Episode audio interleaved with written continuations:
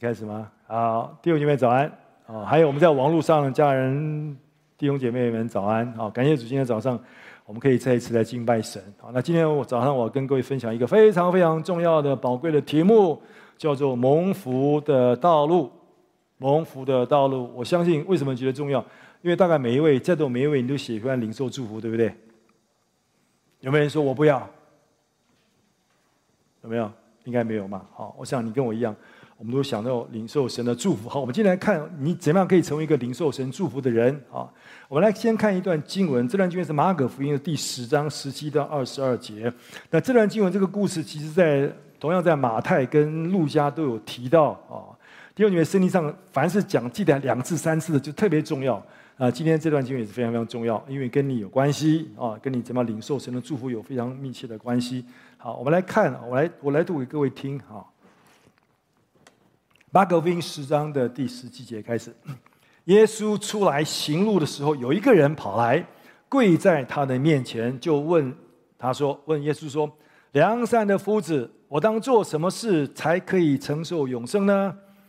请注意，良善的夫子，我当做什么才能够承受永生呢？啊，耶稣就对他说：“你为什么称我是良善的呢？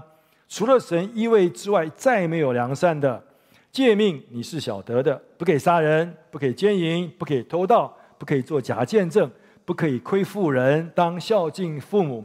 他对耶稣说：“这个人就对耶稣说，夫子，这一切我从小都遵守了。”耶稣看着他就爱他，对他说：“你还缺少一件，去变卖你所有的，分给穷人，就必有财宝在天上。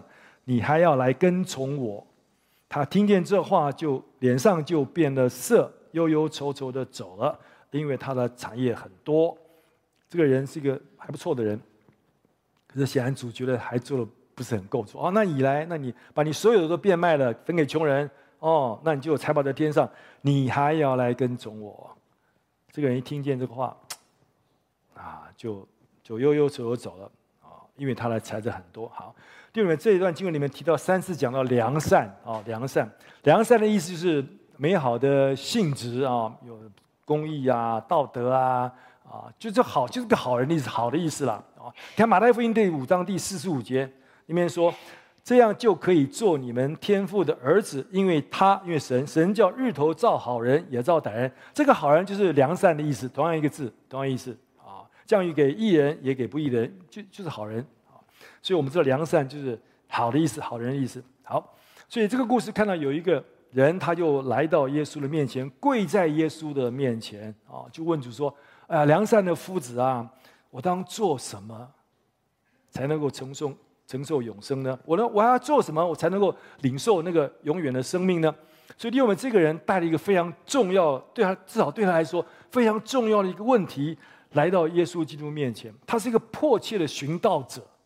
好他迫不及待问耶稣一个在他灵魂深处一个他觉得是最重要的一个问题，他就问说：“夫子啊，我要做什么才能够承受永生呢？我要做什么才能够享受永远的生命呢？”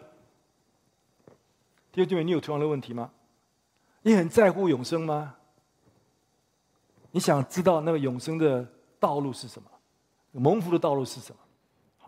我们信耶稣真的很好，感谢主，主给我们很多的恩典啊，所以我们只有很多的应许。我们到主面前说，我们为主求这个求那个，求主赐给我工作，求主赐给我婚姻，求主赐给我家庭，求主赐给我好的孩子啊，保守我们都十分平安，解决我的问题，解决我的痛苦，解决我的疾病，这个都很好。神有确实应许我们没有问题啊，弟兄们。但是如果我们所求的只是这一些，那就很可惜，因为我们错最重要的，在地上这一切都会过去的。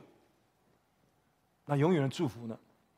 好，那这个人显然，哎，他心中知道这个问题很严重、很重要，所以他就来到耶稣的面前，问主这一个问题：我应该做什么，才能够称作永生？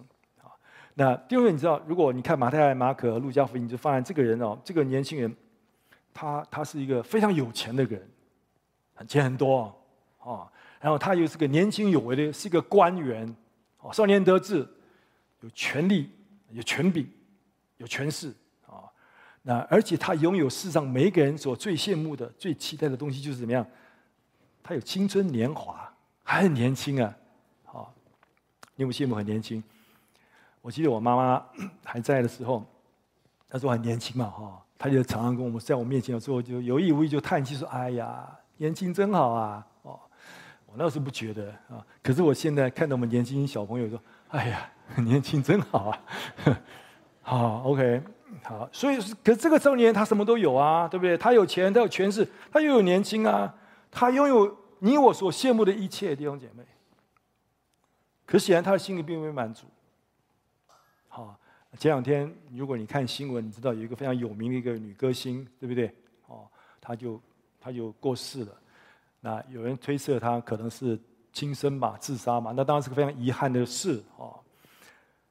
如果你我是没有听过他的歌，可是我也知道，我也知道他，他是个非常非常有名的一个中外都非常有名的一个一个一个歌星嘛，对不对？哦，我特别为此，我就看那个 Google 看他，哇，好厉害哦！得了无数的奖，不是一个两个，不是十个二十个。你去，你回家看看，我都好羡慕，好厉害！我从小长大只得过一个奖状，就是健康比赛，小学三年级。他得这么多奖啊，而且很有名的奖，哎，太厉害了！而且他他很有钱呢，他遗留的财产是四十亿。不要说四十亿，不要四亿，不要说四千万。弟兄们，在我们当中有几个人这一辈子可以赚四千万？不多。他用这么多钱，而且他很年轻，对我来说，才四十八岁耶，什么都有，他就是没有快乐，他就是没有满足。可今天我们这个主角，这个年轻的少年官，他，我觉得他有超人的智慧跟聪明，他知道他不可能永葆青春，啊，就像彼得在彼得前书一章二十四节所说的，因为凡有血气的，就是凡有凡是人呐、啊，尽都如草，他的荣华。他的美容都像草上的花，草必枯干，花必凋谢，有一天总是会老的。他也知道他的财富不，他不可能永远保永远保有他的财富。不要为自己积攒财宝在地上，地上有虫子咬，有能锈坏，也有贼挖窟窿来偷。他也知道他不可能永远保持拥有他的权势，对不对？你看政党一轮替，什么都没了。他知道他没有办法掌握他自己的未来，他没有办法得到那个他心中期待那个永远的安全。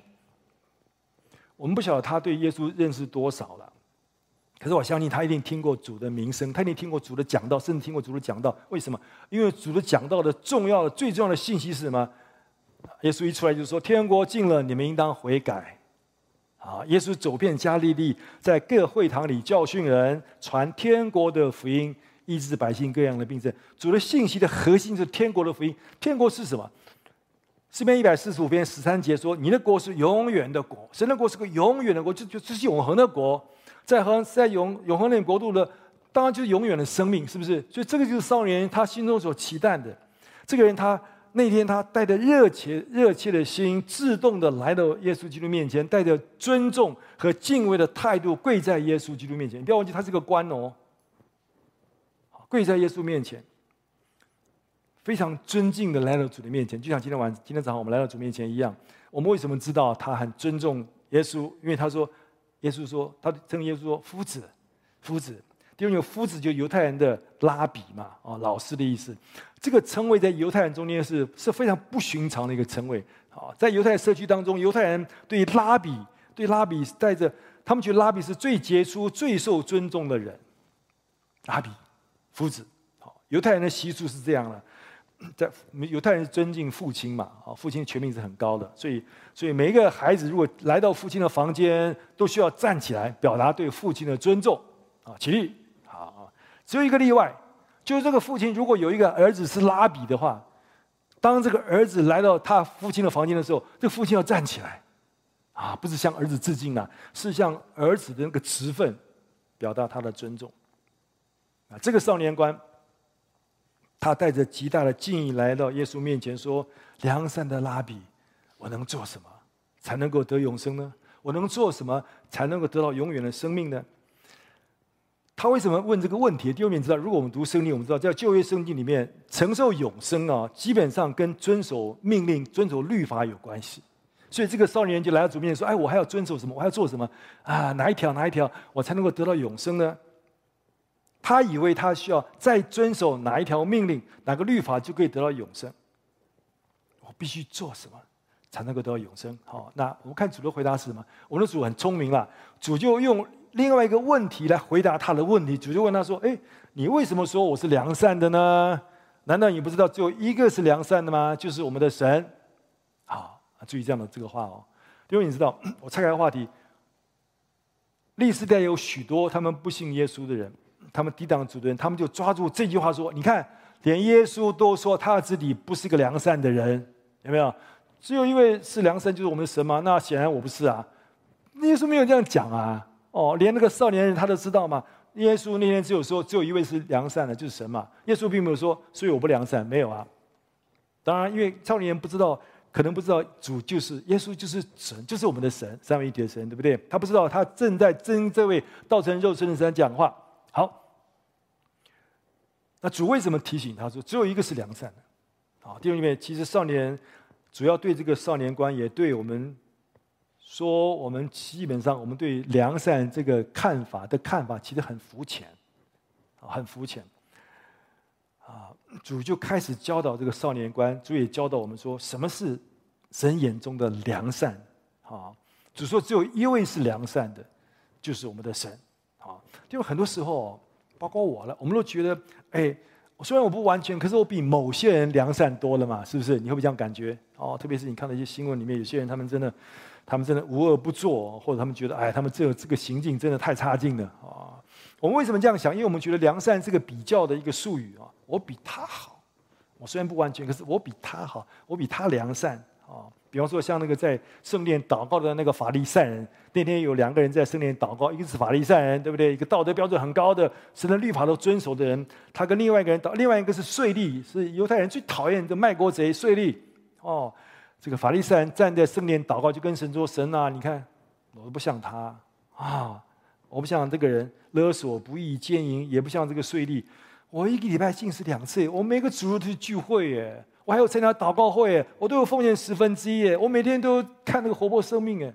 你看，我不像他，我不像他。相交，用确实相交第四这样很多的人，我们真的觉得我们还不错，我真的是个良善的人哦。对吗？我们为什么为什么这样感觉？因为我们用我们自己的标准来来比较，我们用世界的标准来比较。但是弟兄，你要知道，神不会用你的标准来比、来比较、来看你；神也不会用世界的标准来看我们。神会用他自己的标准来看我们。神给我们的这些受到的物，神给他孩子，包括你、包括我的标准是什么？神呼召我们要圣洁，要完全，像他圣洁，像他完全一样。神不会降低他的标准来配合我们。所以，弟兄们，你知道，当我们如果我们我们明白，我们来到神的标准面前，我们就看看我们自己有没有发现，哎呀，我们这个离这个标准太远的，太远了，对不对？所以保罗就很清楚告诉我们，保罗说什么？罗马书三章第十节二十三节，保罗说什么？保罗说，就如经上所记，没有一人，没有好人啊，没有良善的人啊，连一个都没有，因为世人都犯了罪，亏缺了神的荣耀。保罗自己也这样看自己，我们都觉得保罗是一个好人吧？我跟他相比，保罗当然比我良善多了，对不对？哦，但是保罗说什么？没有一个人比保罗更认识自己。保罗说什么？罗马书七章十八节，保罗说：“我知道，在我里面，就是我肉体之中，没有良善，在我里面没有好。因为，因为我看到，虽然我立志要做好人，做好事，可是我，我做不到，我做不出来，我做出来都刚好相反。”这就是保罗弟兄姐妹，所以每个基督徒、每个神的女都应该知道，我们没有办法靠着遵守律法，我们没有办法靠着我们的行为去得着永远的生命。就像那个少年官说的：“我要做什么才可以得到永生？”你不要这样想吧，因为在我们里面没有良善，在我们里面我们根本没有能力去遵守神的律法。保罗在罗马书三章二十节说：“因为凡有血气的，没有一个人。”能行律法，能在神面前称义的，因为律法本来是叫人知罪。好，那我们怎么办？那我们怎么办？好，我们可以得救，我们可以享受永远的生命，永远是因为信，是因为信。啊，今天我想花一点点时间跟各位分享因信称义的真理，好不好？因为这个真理非常非常重要，是我们信仰的根基。哈，我我尽量讲的比较清楚明白一点。啊，罗马书一章十六到十七节。保罗说：“我不以福音为耻，这福音本质神的大能，要救一切相信的，先是犹太人，后是希利尼人。因为神的意，神的意正在这福音上显明出来。这意是本于信，以至于信。如经上所记，一人必因信得生。好，这是因因信称义的道理。好，从这两节经文，我们看到我们的信仰的核心，基督教信仰的核心的真理就是因信称义，因信称义。”一切都从那开始的啊！那这个信是指到我们相信耶稣是神的儿子，他就是神，是弥赛亚，是世人的救主。他为了我们罪来到地上，而且为我们的罪死在十字架上，流出他的宝血，借他的宝血洁净我们的罪。因着他的宝血，我们的罪得到赦免，我们的。我们得到救赎啊，像以弗所书一章第七节所说的，我们借着爱子的血得蒙救赎，过犯得以赦免，乃是照他丰富的恩典，是神所做的啊。而且我们当我们接受耶稣基督为我们所成全这个救恩的时候，我们就成为神的儿子，他就接纳我们做他的儿子，我们怎么样就得着那个生命。好，在约翰福音一章十二节，凡接待他的，就是信他名的人，他就赐他们全名做神的儿女。我们既然做了神的儿女，成为他的儿子，我们就从主领受一个他的生命，对不对？就像我从我爸爸领受一个生命一样。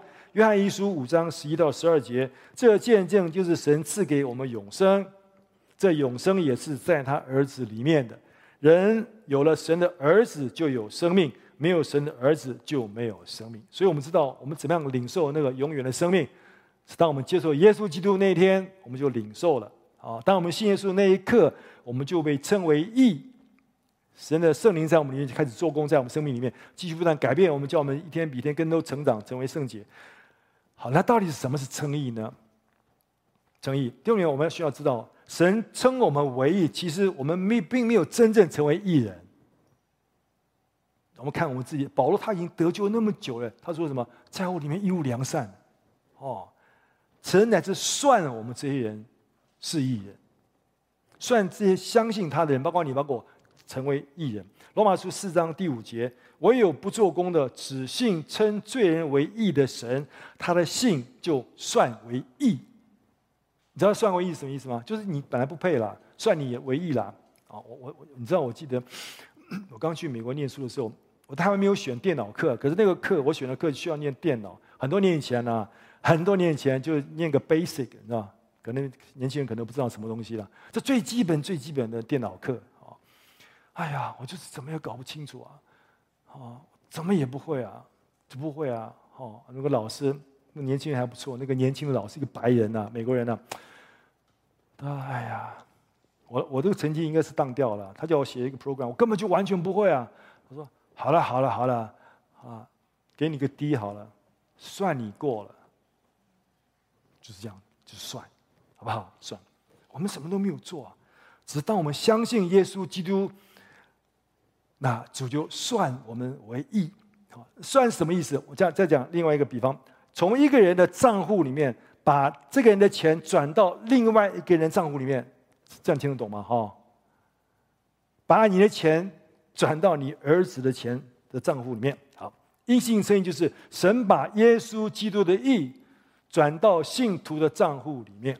我们账户里本来没有义，神把他的意，耶稣的意。转到我们的账户里面，所以当神看到我们的时候，看到信徒的时候，神没有看到我们的罪，神看到耶稣基督的义，因为神把义转到我们的身上来，所以神看我们都是义的，都是义的，这是因信称义的道理。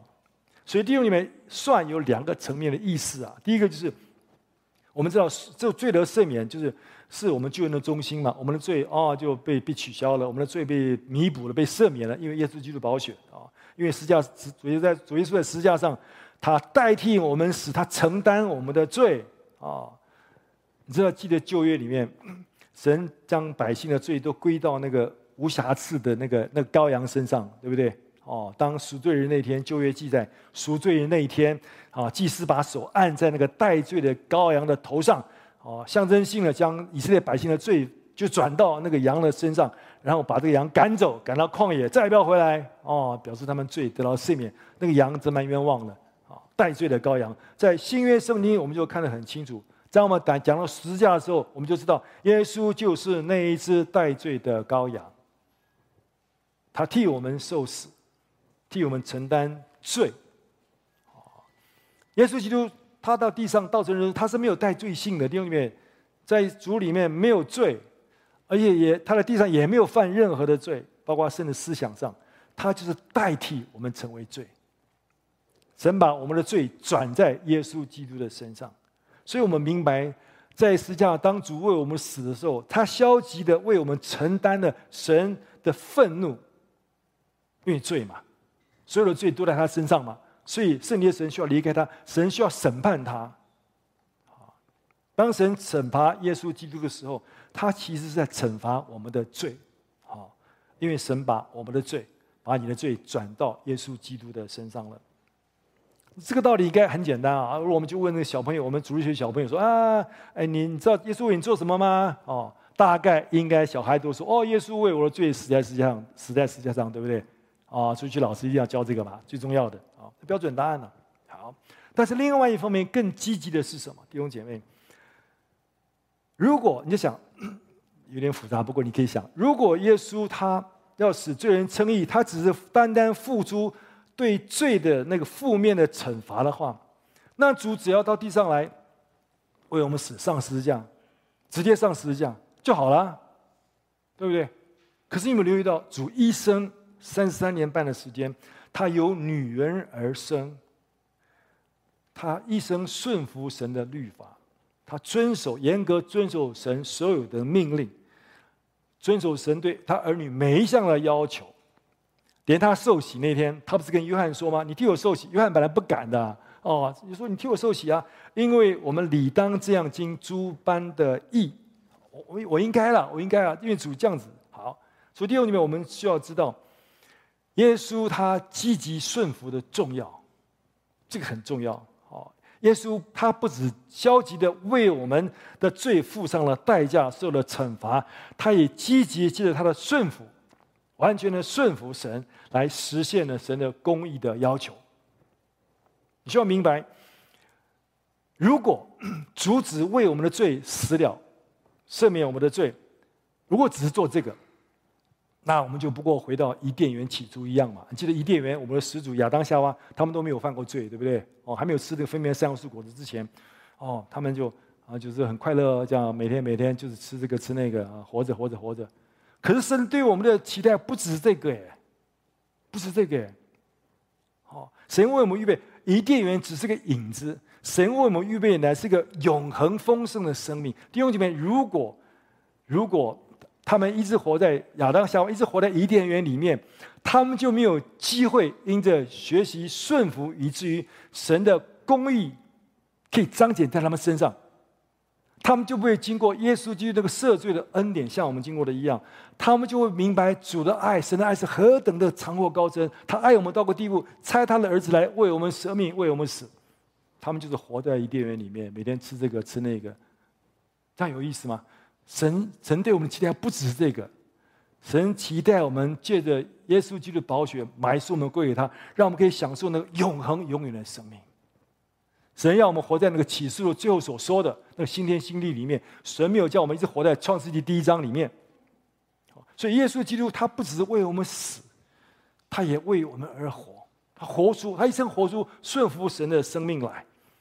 因为这就是福音的全部哦。福音不只是说我们的罪被转移到耶稣基督身上，福音也是神把他的义转到我们身上，记得他的死，神把他完全的义。转到我们身上，所以每次神看到我们就说：“哦，我称你为义，算你为义，你是个义人。”因为神的耶稣的义在我们身上。当我们相信耶稣那一天，神的义就在我们身上，我们被称为义。所以弟兄，你知道，当我们说因信称义的时候，信当然很重要，可是你需要了解，信只是一个媒介，信只是我们称义的一个工具。好，我们借着信与神的公义可以连接，与耶稣的义可以连接。所以马丁路德这位改教家他说：“他说哦，我们的义是一个额外的义，就是从外面来的义。感谢主，我们需要这个义，因为在我们里面，如果我们期待我们可以结出义的果子来，那不可能的。在我们里面，义无良善。感谢主，主把义赐给我们。那我为什么我们说这好消息？常说福音是好消息，因为神白白的称我们为义，神把他儿子耶稣的义赐给凡相信他的人，接受他的人，而且这个义不是我们的义，这是耶稣基督的义，在我们生命里面，只有这个义可以达到神完全的审判的标准。好，所以因为当我们说因信称义的时候，其实我们是说。因着耶稣基督的义，我们被称为义。信很重要，可是我们不是因为相信称义啊，我们是因为耶稣基督的义，所以我们被称为义。我们因信称义的根基是耶稣基督的义。啊，因为只有这个义在神眼中看来，就耶稣基督的义在神眼中看来是一个完全的正直公义。而这个义，当我们相信耶稣基督那一天，神就白白赐给我们了，好不好？好，但是因信称义还有什么？听说还有下一半呢。哦，我来看耶稣的弟弟地地上弟弟雅各，他怎么样提到因信称义这件事情？雅各书的第二章的十九节，哦，十九节，雅各讲的也很重要，很重要。好，雅各说什么？你信神只有一位，嗯，信的不错，没错，没错，错。但是魔鬼也信。却是战惊，很有意思哦。我们要留意这个哦。好，雅各告诉我们说什么？啊，如果我们只把信当做个简单理智上的认识，啊，比方说，呃，我问你说，你相信耶稣为你而死吗？你说我相信啊。这样子你有得救吗？因为我现在问各位说，你相信耶稣为你而死吗？我相信啊。这样你有得救吗？显然，雅各说：“嗯，不见得哦。你相信没有什么了不起啊？魔鬼相信啊，那魔鬼有得救吗？没有啊，他就是害怕而已啊，对不对？所以你知道，我们在我们讲因信称义的时候，讲到信心的时候，至少有三件事情。其实雅各讲的这三件事情啊，第一个就是我们当然需要对福音有具体的内容，知道福音到底是什么嘛？就是耶稣基督他神的儿子，他为爱我们到地上来，为我们的罪承担罪，为我们流血，为我们舍命，为我们死，然后复活。”哦，我们发现我们是个罪人，我们需要救恩，我们接受耶稣基督成为我们的救主。哦，这个是福音的内容，对不对？这个第一个，你需要了解福音是什么，不然我们到底在信什么啊？哦，不是来教会做一做就是信耶稣，也不是哎。哦，你需要知道福音到底是什么，然后你需要认同，理智上需要认，悟性上认同说，哦，是我信的这些都是事实。啊，那。可是，可这还是不够。弟兄里面，你认同这个福音的事实还不够。为什么？那魔鬼也认同啊，魔鬼也相信耶稣。但是，魔鬼有得救吗？魔鬼没有得救。那第三个是个关键。你有前面一二之后，你需要个人，你需要接受、相信、依赖这个福音的内容，这个救恩。你相信耶稣基督和他为我们成全的救恩，每天依靠他。活在那个信心里面。第二，因为当我们说到因信称义，我们说唯独一信称义的时候，不只是说你不要误会说这啊，那只有信心就够了，不是？因为真实的信心，如果你真正的安息在耶稣基督被称为义的里面，你真正的信心会给带来一个带来一个结果，就是你会结出义的果子来。义的果子是什么？现在告诉我们说。就是一个行为，称义的行为，你要有好行为。如果我们说我们因信称义，可是我们没有活出一个神儿女的应该有的行为，那就证明什么？证明我们其实还没有称义。好说啊，标准那么高啊？那不是我讲的，雅各说的，好不好？因为称义的果子是行为。所以弟兄里面，所以我就带入下一个题目，就是弟兄们，我我们需要明白，遵守主的命令。有好行为是非常非常重要的，是蒙福之路。因信称义当然是蒙福之路，可是不要忘记，我们遵守主的命令是蒙福的道路。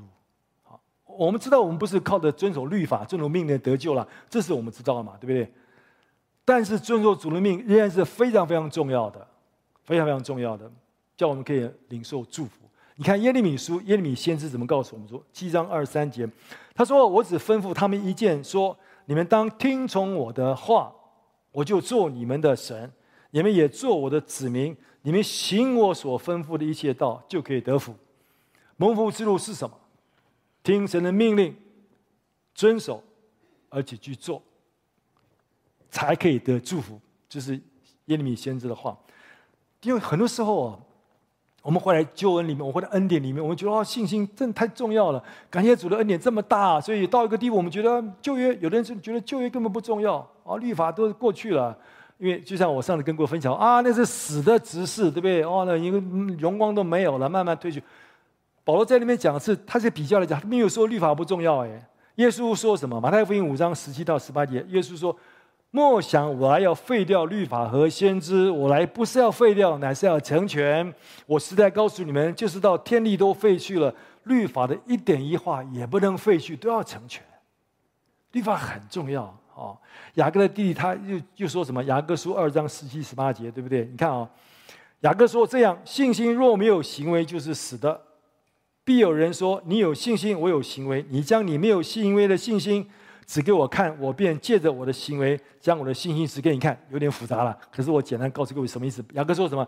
信心跟行为是一体两面，就像一个一个一个空一个空一个铜板一样哦，不能分割的。行为是信心的证据，也是信心的果子。信心是活的，自然会表现在行为上。如果没有行为，雅各说那个信心就是死的，不是真的信心，好不好？确实，有时候我们需要留意，很多时候，我们只记得神很多的应许、很多的祝福，我们却真的忽略了遵守主的命令才能够领受这些祝福。是真的，好。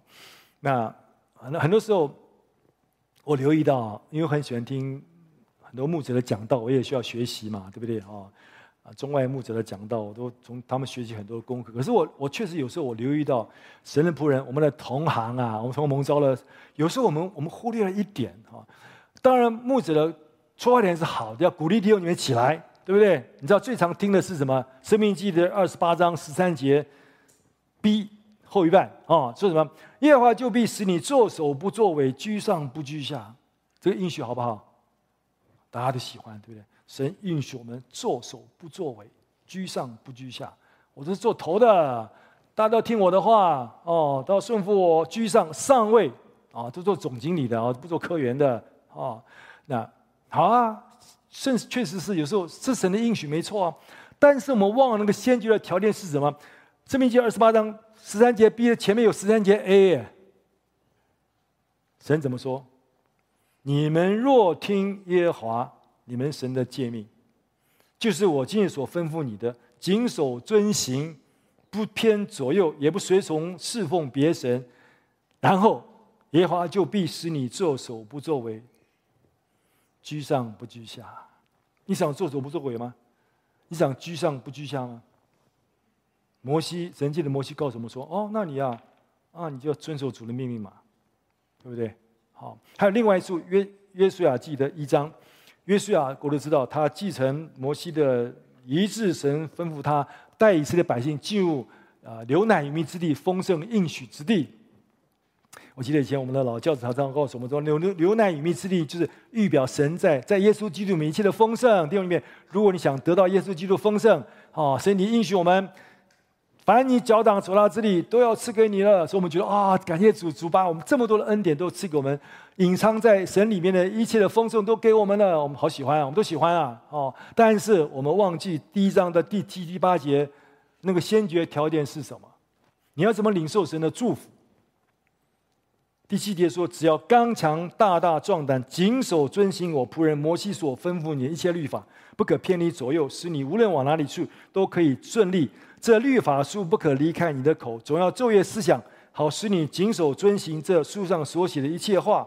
如此，当你这样做的时候，你的道路就可以亨通，凡事顺利。我们只喜欢喜欢最后道路亨通，凡事顺利。可是我们忘了，神前面告诉我说，怎么样可以蒙福？遵守主的命令，顺服。我们怎么样才能够成为那个合乎神标准、那个良善的人、有好行为呢？因为就是借着神的话，借着律法。哎，诗篇一百一十九篇第九节：少年人用什么？包括中年，包括老年人，用什么洁净他的行为呢？就是遵行你的话。你要怎么样作为成为一个良善的人，可以领受神的祝福？就遵行神的话，对不对？所以诗人就祷告。你看一一百一十九篇的第六十八节，这个作者就是跟祷告神说：“主啊，你本为善，你所行的也善，求你将你的律例教导我。”他说：“神啊，你你你是善，你你本来就良善，只有你是善的哦，你所做的也都是善的。那教导我，用你的律法教导我，怎么样做一个善人、良善的人，好叫我可以领受神的祝福。你要怎么成为一个良善的人，可以领受神的祝福啊？遵守神的律法，没有其他道路，没有其他道路。律法是圣洁、是公义的、是良善的。”哦，因为我们的神是良善，对不对？就良善是神的本性，良善是属的神神的属性，而真正神的良善，就是从神的律法中让我们看见。啊，所以当我们遵守神的律法的时候，我们就可以成为一个良善的人，成为一个圣洁公义的人，好像我们可以领受神的祝福，好不好？哦，那下面我要跟各位分享。好，那我们要怎么样来遵守主的命令？啊，很重要。你要蒙福，我说你要蒙福吗？那你要遵守主的命令啊。那你要遵守哪一条命令呢？这个年轻人他什么都遵守嘞，还有哪一条呢？好，我们来看，耶稣就告诉他，马太福音十九章十七节，同样讲这个段故事，对不对？啊，耶稣对他说：“你为什么以善事问我呢？只有一位是良善的。”啊，挂号古卷说：“你为什么称我是良善的？除了神之外，没有一个是良善的。”好，这个马可福音有。好，然后主说：“你若要进入永生，就当。”遵守命令，遵守命令重不重要？重要啊！耶稣那天对他说：“你要进入永生吗？你要遵守主的命令。”好，但你问题是，那那有点矛盾啊！我们不是不能遵守，接着遵守主的命令进入永生吗？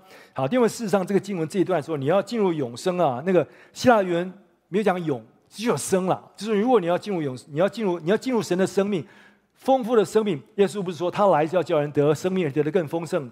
耶稣我们预备丰盛的生命，好，你要怎么样得到这个丰盛的生命？主说你要遵守命令，就让我们看见遵守命令是一个先决的条件。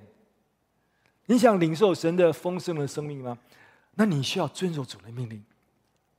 主知道我们没有办法借着遵守命得到永生的啦，因为律法说你只要违背一条，你就等于犯了众条嘛，对不对？没有一个人有能力借着遵守律法来进入永生的啊。所以主告诉我们说，但是并不表示遵守主的命令不重要。那是一个领受祝福的一个先决条件，而且就让我们看见，啊，我们没法遵守命令啦，哦，所以我们要来怎么样？来转向神，我们要来倚靠神。好，那这位年轻人基本上，我讲到第三点，跟随耶稣是蒙福的道路。弟兄们，你要怎么样蒙福？今天我们的题目是蒙福之路，对不对？你要怎么样领受永生的祝福？神的祝福就是要你跟随耶稣。是蒙福的道路。我为什么这样说？你看啊，马太福音十九章二十一到二十二节，我们继续看这个故事。耶稣就对这个少年，记不记得前面讲的？就是说，哦，你要说你要遵守命令啊，这个这个这个这个那个。那个少年说，哦，我都我从小都遵守嘞，从小参加主日学都遵守嘞。啊，就是说，好，那你如果愿意做完全人，可以去变卖你所有的，分给穷人，你必有财宝在天上。你还要来跟从我。那少年听见这话，就忧忧愁愁的走了，因为他的财产很多。我我不晓得你觉得怎么样？我个人觉得这个少年他已经很棒了，弟兄姐妹哦，他已经遵守了许多主的命令，十诫里面主说那几条他都遵守了，好不好？哦，虽然有很多解经家就觉得，哎呀，这个动机不一定啊，哦，不是靠律法称义啊，虽然都遵守命，可不。不见得会得救啊，那也没错啊。可是我们从来不猜别人的动机嘛，对不对？你怎么知道他他动机是什么？好，至少耶稣主这么说。你看马可福音十章二十节到二十一节里面，耶他对耶稣说：“夫子，我从小都遵守了。”哦，主说什么？主没有说啊，假的啦，没有啊。主看着他就爱他，主看他就爱他。这是个，这是好年轻人呢，哦。但是主期待他更完全，主期待他可以得到那个永远的生命，主期待他可以得到永生的祝福。因为可能你觉得你已经很好、很爱主了，可是主希望你更好、更完全，对不对？所以主鼓励他说：“来跟从我。”可惜这少年他就哎呀，他已经到如今，他就他放弃了，他不愿意付更大的代价。弟兄姐，我们愿意跟随主一直到底吗？论到跟随主，我们都知道嘛。如果你圣经说，你知道啊，主不是告诉我们说你要背十字架来跟随他，对不对？我记得前两次我还跟各位分享啊，背十字架跟随主。什么是跟随主？当主要求年轻人你来跟随我，那你想想，哎呀，算了吧。好，那所以对我们来说很重要。什么是跟随主？我们都知道那个十字架的道理，对，对付己的生命啊，很多方式可以舍己啦，哦。可是今天我想强调其中一点。基本上跟随主是什么？什么是具体的跟随主？主自己教导我们，因为我们讲了背十字架，我们天天背十字架跟随他，基本上蛮抽象的。好，叫我们天天舍己对付老我，怎么对付法啊？对付我脾气啊，这个都很好啦。可是主在这边讲了一个非常具体跟随他的一件事情。我们讲的跟随主其实很简单嘛，就是主做什么我们做什么，对不对？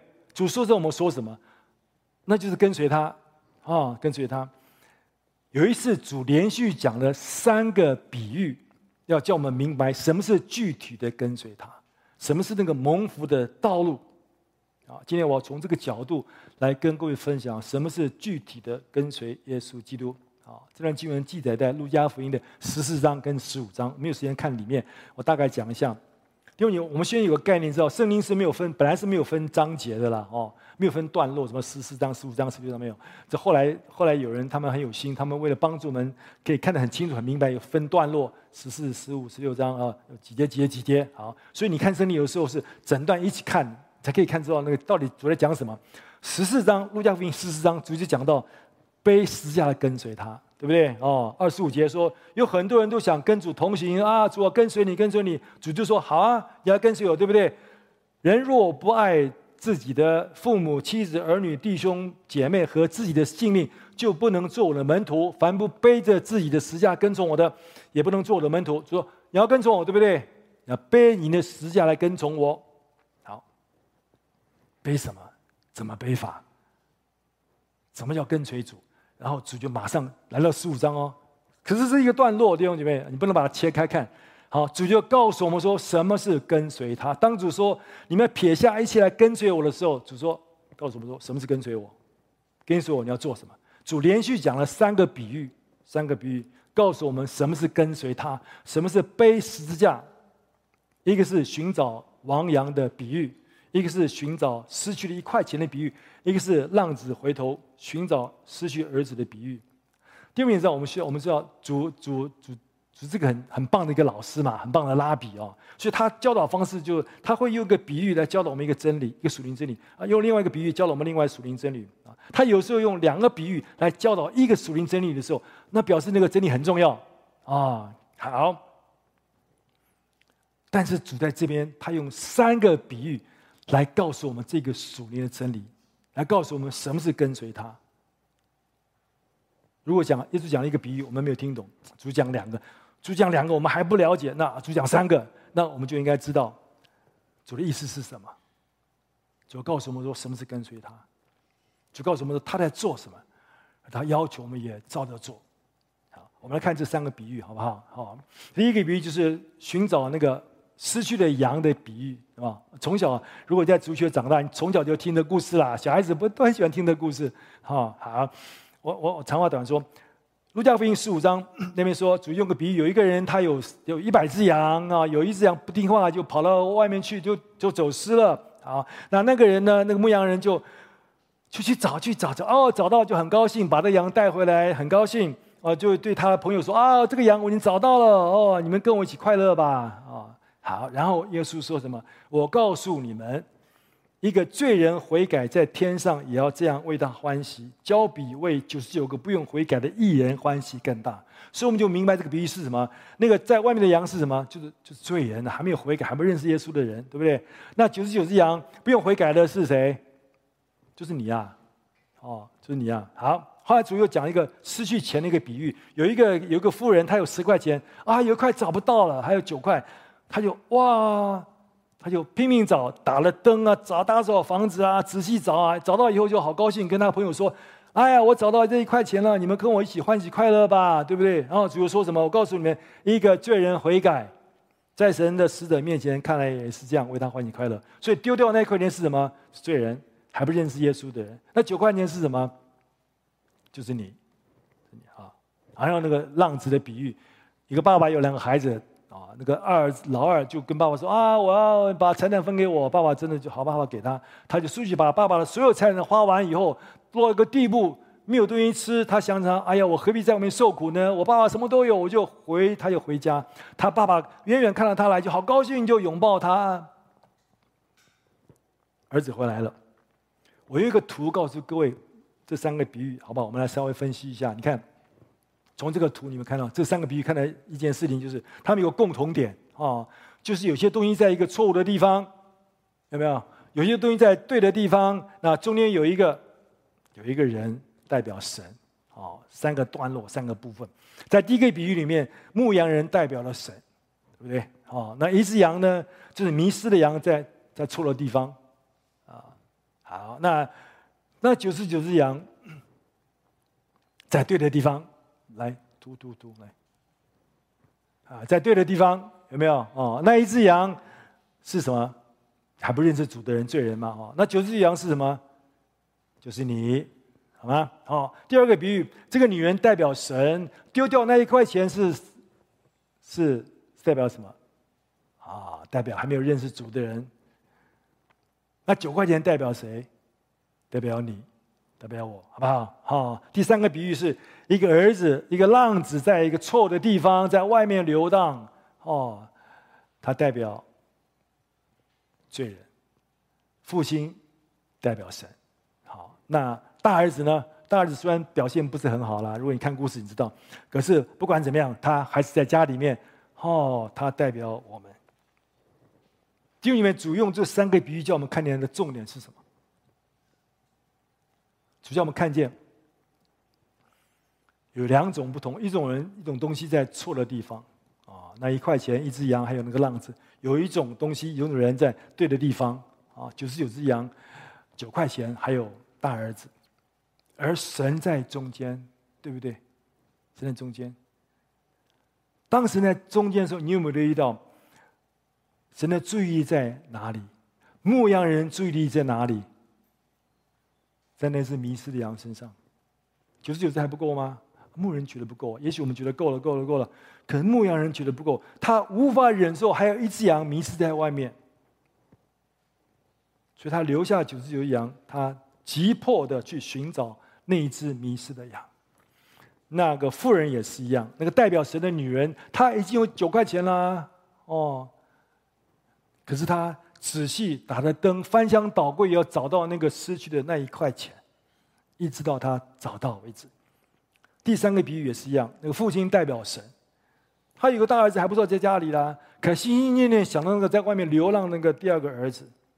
我们怎么知道他想念他？哦，因为你知道故事说，当儿子回来的时候，爸爸就哇，远远看到他就好高兴，就抱他，把好东西都给他。第二年那个不是碰巧，那天刚好爸爸在等他儿子就回来了。这个爸爸一定每天在那边期待他儿子回来。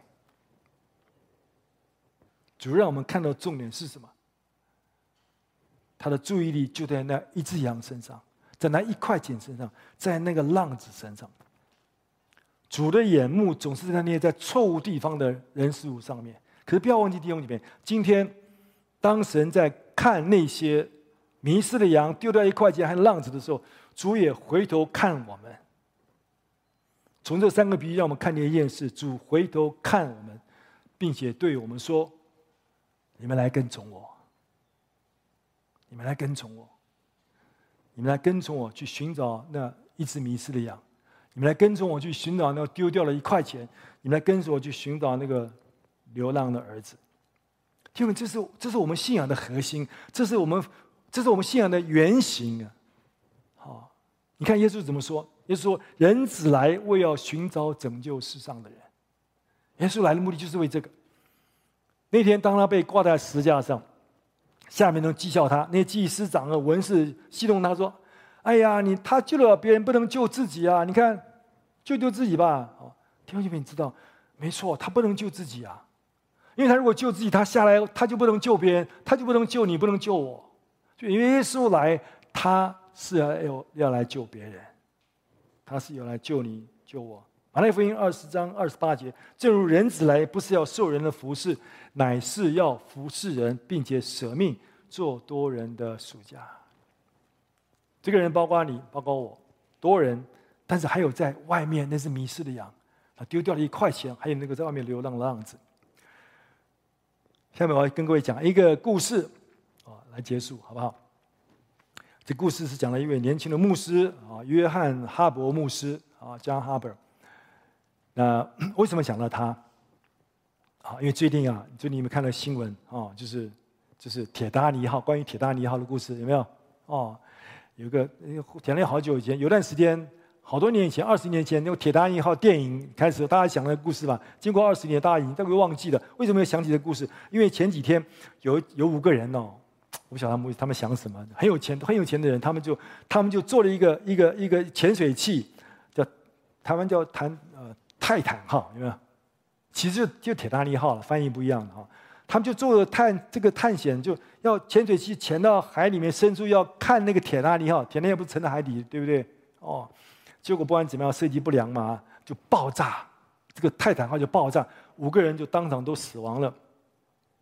所以，所以铁达尼号又再次引起人的注意。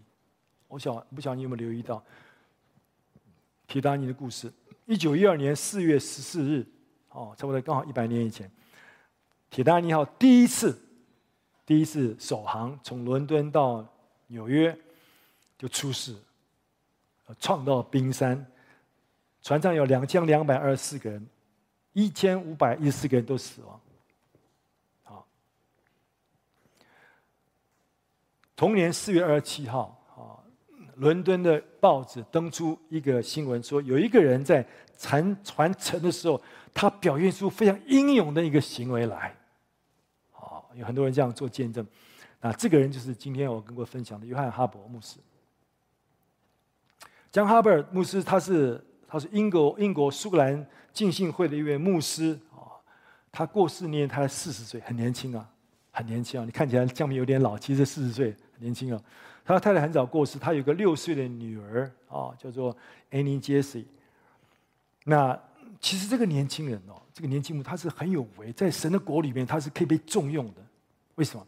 哦，因为他这次去去去纽约，是因为在芝加哥的啊穆迪教会请他再一次去分享开布道会啊，因为约翰哈伯牧师曾经在穆迪教会啊讲道，很受欢迎。各位知道，穆迪教会是神的仆人、伟大仆人穆迪所建立的嘛？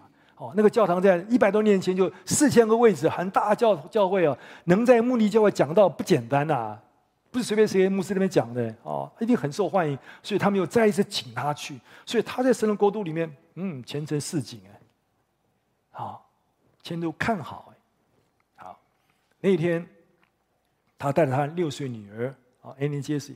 还有他的一个子女，他们三个人坐那个船“铁达尼号”。当出事的时候，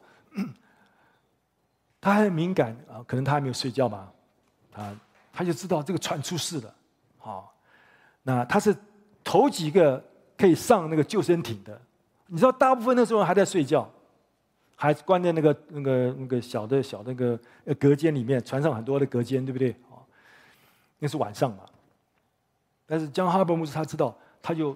他就，但是他那天，他做了一件事情，他把他的女儿交给他的侄女，然后他亲吻他女儿的额头，对他说：“有一天我们再见面。”然后他没有上救生艇，他就回来做一件事，他跟随耶稣去寻找那迷失的一只羊，还有丢掉了一块钱，还有那个浪子。